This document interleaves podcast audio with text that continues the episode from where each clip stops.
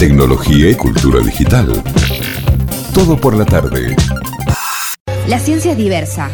Ciencia de muy buena calidad en otros lugares del país. Es tan importante que nosotros generemos conocimientos. Y un eslabón perdido. Y había las actividades científicas. La persona que elige ser científica es la persona que desde chico es curioso. Los caminos para llegar a ella también. Quiere saber más. Científicas de acá. Historias que cambian la historia.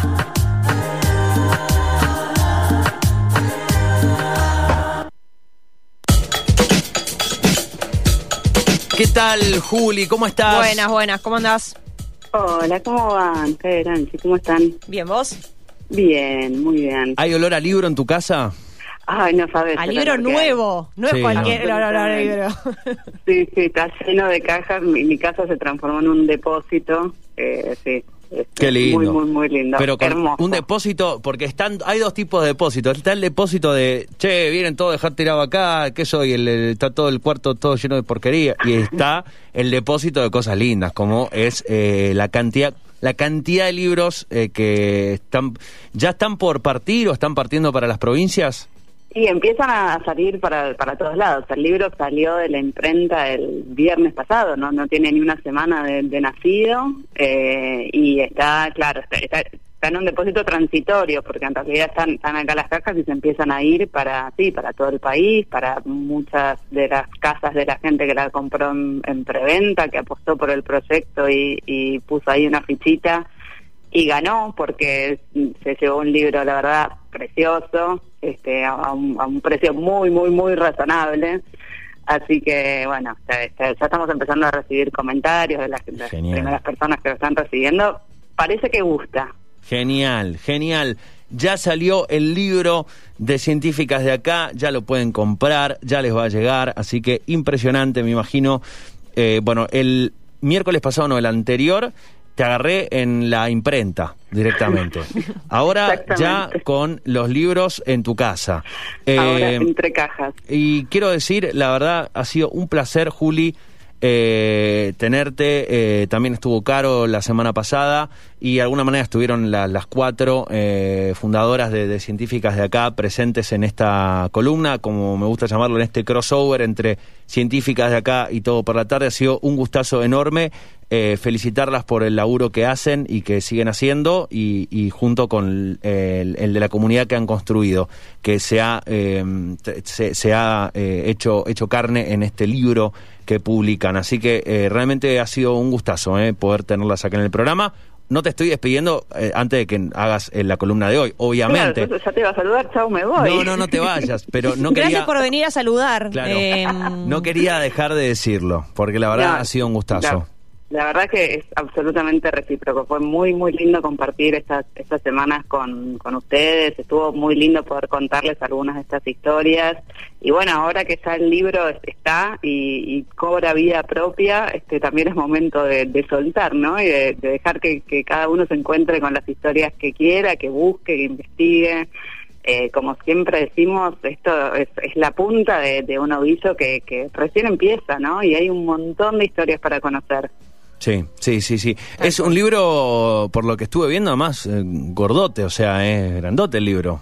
hay Es mucho que contar, Fer. Sí, sí, no sé sí, si te sí. quedó claro después de toda esta semana. Claro. Yo les dije, ¿no? Que nos costó elegir las historias, que quedaron muchos afuera. Ya les hablé de un tomo dos, así Sí. que imagínense, si, si el primero fue todo esto, lo, lo que viene, lo Sí. que viene es mucho más todavía. Bueno, y hoy, eh, de alguna manera, eh, nos vas a estar contando de no no de una científica, sino que para De cerrar no te pudiste no te pudiste contener y tuviste que elegir varias. Mira, pasaron varias cosas. Por un lado, eh, quer- quería como cerrar el ciclo, viste que empezamos hablando de dónde estábamos y dónde no estábamos las mujeres y de, y de todos los lugares en donde todavía faltamos, ¿no? La- las mesas de decisión, hablamos mucho de todo esto. Y hoy quería hacer, quería cerrar contando en dónde sí estamos y en dónde se notó mucho que estuvimos, sobre todo este último año, porque estuvimos mucho las mujeres, digamos, estuvieron mucho las mujeres en ciencia, al frente de muchos equipos que investigaron en temas relacionados con el gran tema de la ciencia del último año. ¿Cuál fue? Si yo le pregunto cuál fue el tema de ciencia. ¿Cómo? Perdón. Cu- ¿cuál fue el tema científico del último año, digamos? ¿Cuál, cuál fue el Eh, gran tema, el gran desafío? Si Eh, tuviera que a decir la vacuna de la gripe, No, no, me eh, parece que no. Me parece que no iba por ahí. Em, Empieza con C, Ovid, por ahí. Algo, algo así, ¿no? No, Algo- no suena... No, no, eh, la verdad no se me está ocurriendo algo como muy, muy fuerte. no lo tengo, 20, estoy segura que lo conozco, Sí. pero no me viene a la cabeza ahora. Claro, nada, nada muy relevante, Fer, o sea, Claro. así como no, no hay un tema que deja destacado. Bueno, No, clara- no, no. Claramente, digamos, el tema, yo diría del, del último año, pero no sé, tal vez de, de los- de las últimas décadas, ¿no? El tema en ciencia claramente fue esta pandemia maldita que ahora nos tiene de nuevo este, totalmente atemorizados, que está otra vez en un momento muy, muy, muy difícil y muy álgido en el país. Así que un poco quería hacer como este repaso de algunas de las de las científicas que, que estuvieron. No voy a hablar de todas porque son realmente un montón, pero ustedes pueden hacer el ejercicio en sus casas, en sus oficinas, donde sea que estén, de googlear, de buscar científicas argentinas COVID-19 y van a encontrar una cantidad de, de personas que trabajaron en diferentes temas relacionados con, con la pandemia que es impresionante, es realmente impresionante. Muchas, muchas mujeres, muchas mujeres liderando equipos de investigación, muchas mujeres presentando proyectos eh, de- pa- para diferentes aspectos no relacionados con, con el tema COVID. Con lo cual quería contar un poco esto porque es, es un poco es- este, este cierre, ¿no? Después de haber contado todo, todos los lugares donde faltamos, quería contar los lugares donde sí estuvimos y donde se notó mucho esta presencia de las mujeres, la verdad. Eh, mujeres que le pusieron cuerpo, alma y vida todo este último año a la investigación, que realmente pasaron muchísimas horas adentro de sus laboratorios eh, trabajando contra reloj.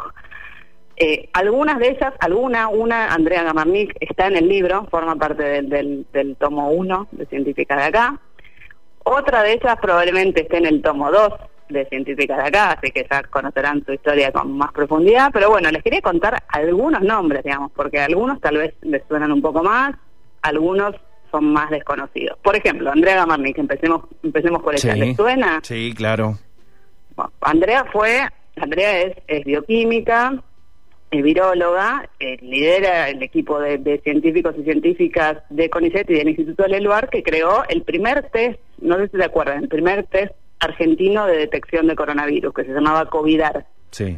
¿sí? que fue como y que fue muy rápido. Son, son- en marzo, el, el 20 de marzo empezó la cuarentena y a los a los pocos días, ya en abril, Andrea estaba presentando el, el primer test. No sé si se acuerdan que fue todo un acontecimiento.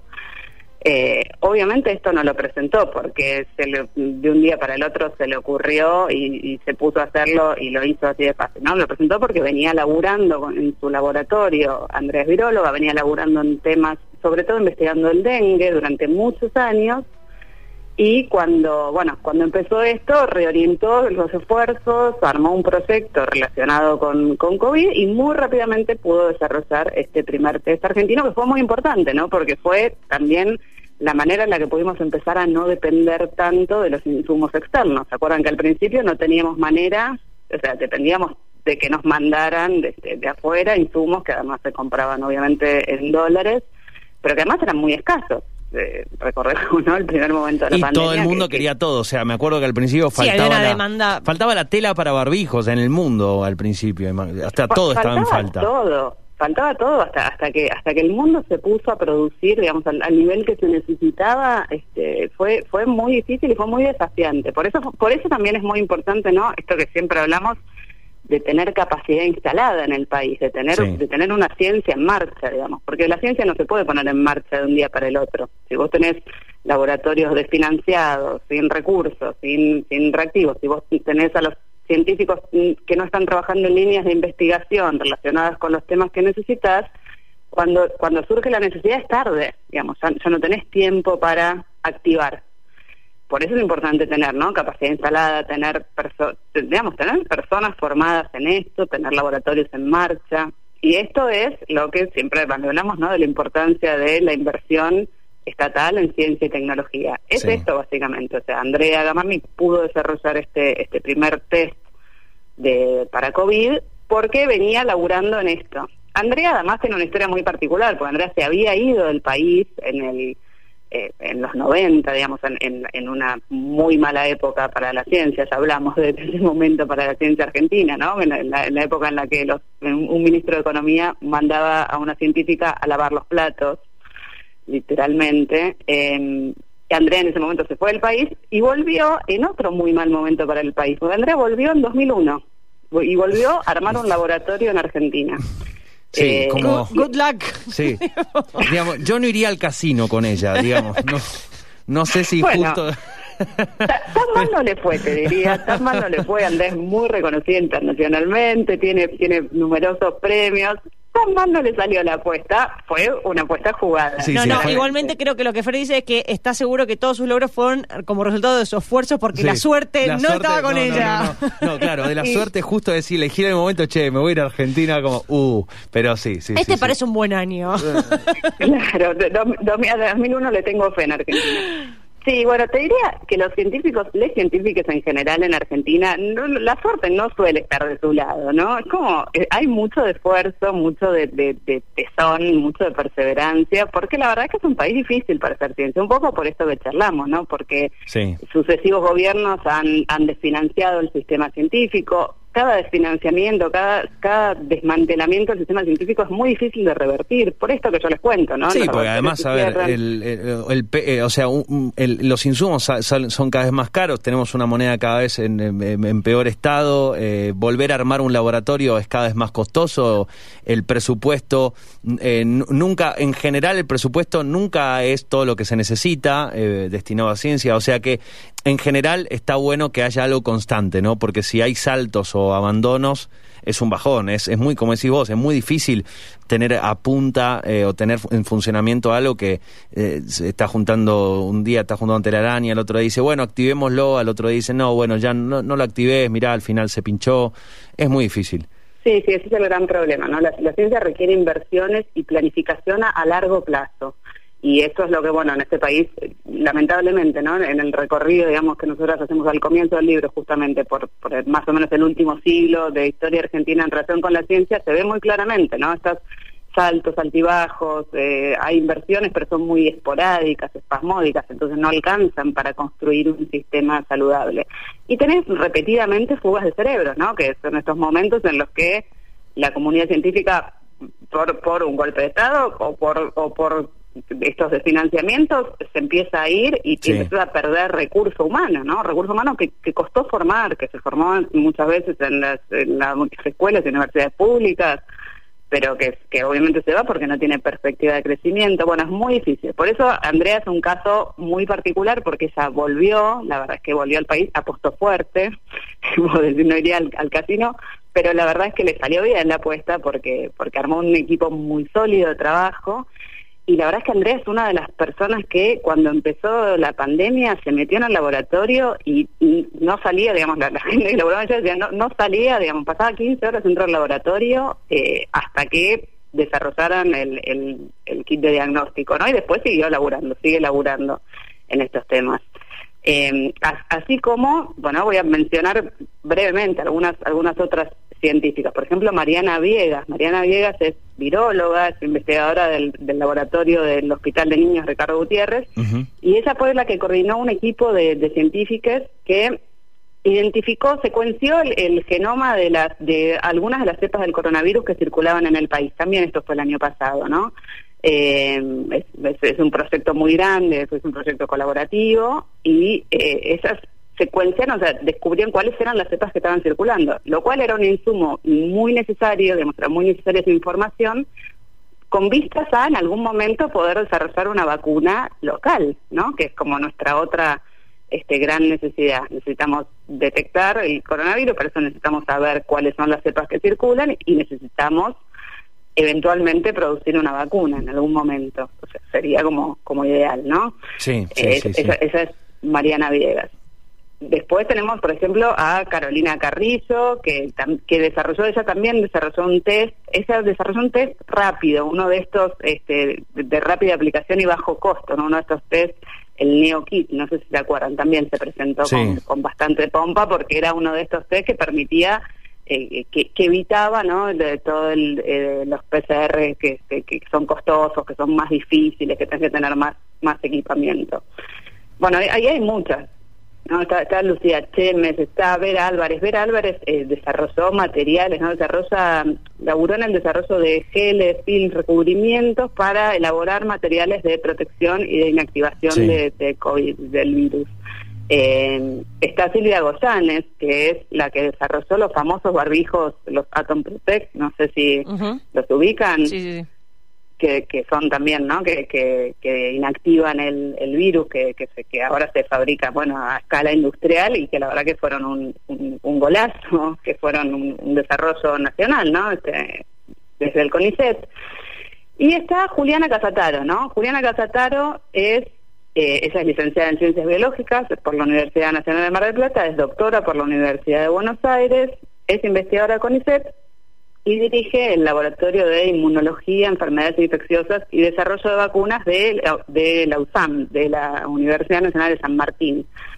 Y ella es la que está liderando el equipo eh, que está buscando la vacuna argentina, ¿no? Esto que les decía. ¿Qué, necesitamos? Necesitamos prevenir, entonces necesitamos estos materiales que inactivan el virus, que protegen mejor, como los que desarrollaron Silvia Goyanes y Vera Álvarez, necesitamos conocer el virus que circula, ahí estuvo Mariana Viegas, necesitamos los kits de diagnóstico, ahí estuvieron Andrea Marnick, estuvo Carolina Carrillo y muchas otras, ¿no? Yo estoy mencionando algunos nombres destacados. Y está Juliana Casataro que, eh, bueno, que está buscando la vacuna, ¿no? Está buscando la vacuna, obviamente corriendo de atrás en relación con, con, con los grandes desarrollos de países que tienen muchísima inversión. Por esto que hablábamos, ¿no? La ciencia requiere mucha inversión. Este tipo de, de- de investigaciones, sobre todo, o sea, hacer una vacuna no es una cosa de un día para el otro.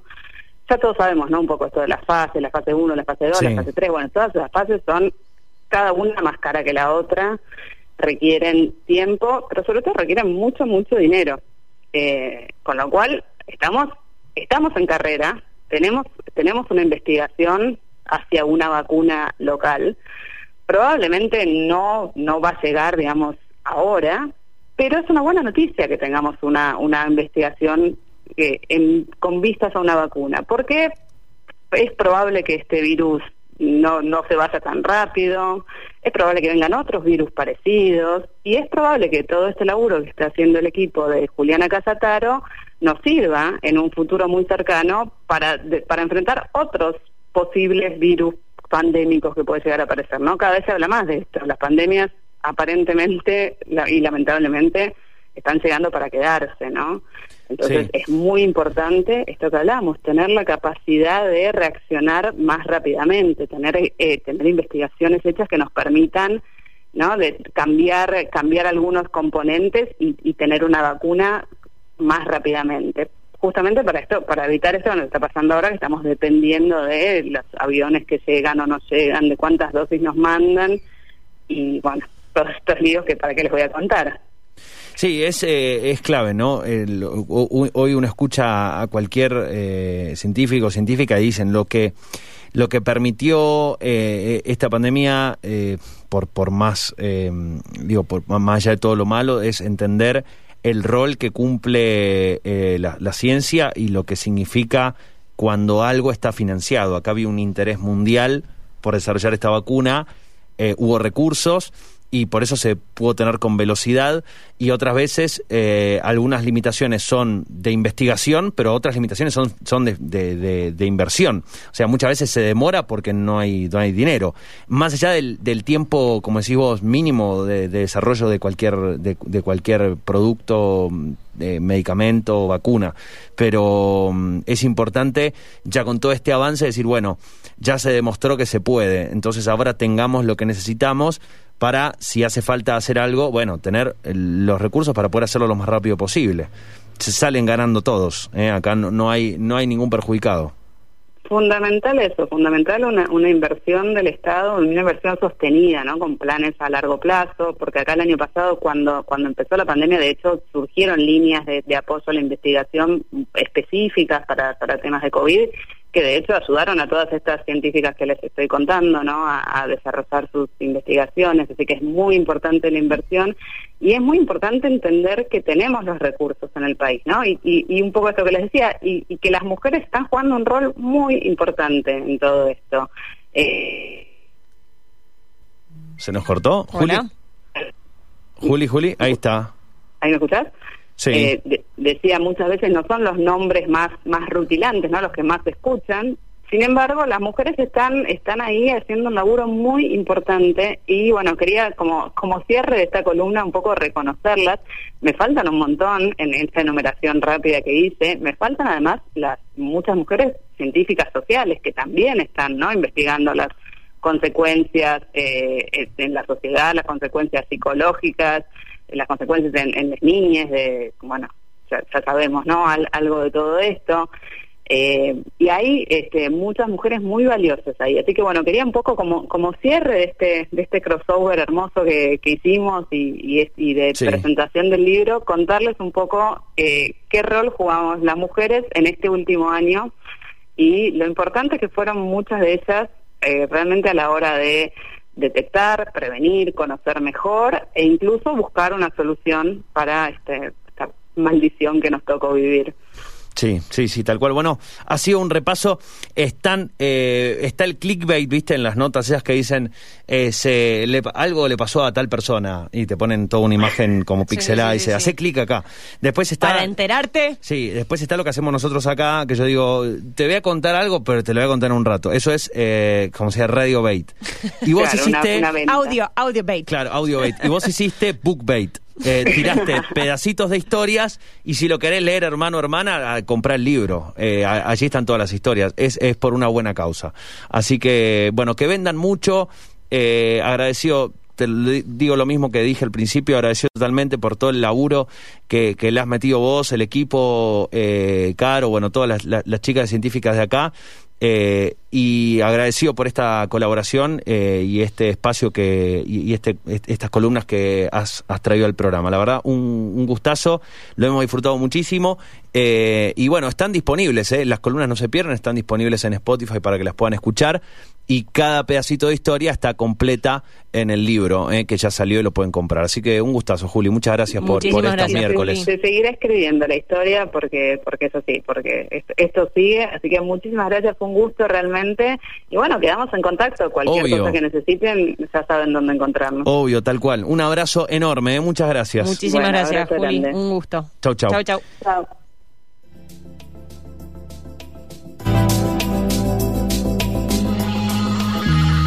Si querés conocer más científicas de acá, seguinos en redes o entra en científicasdeacá.com.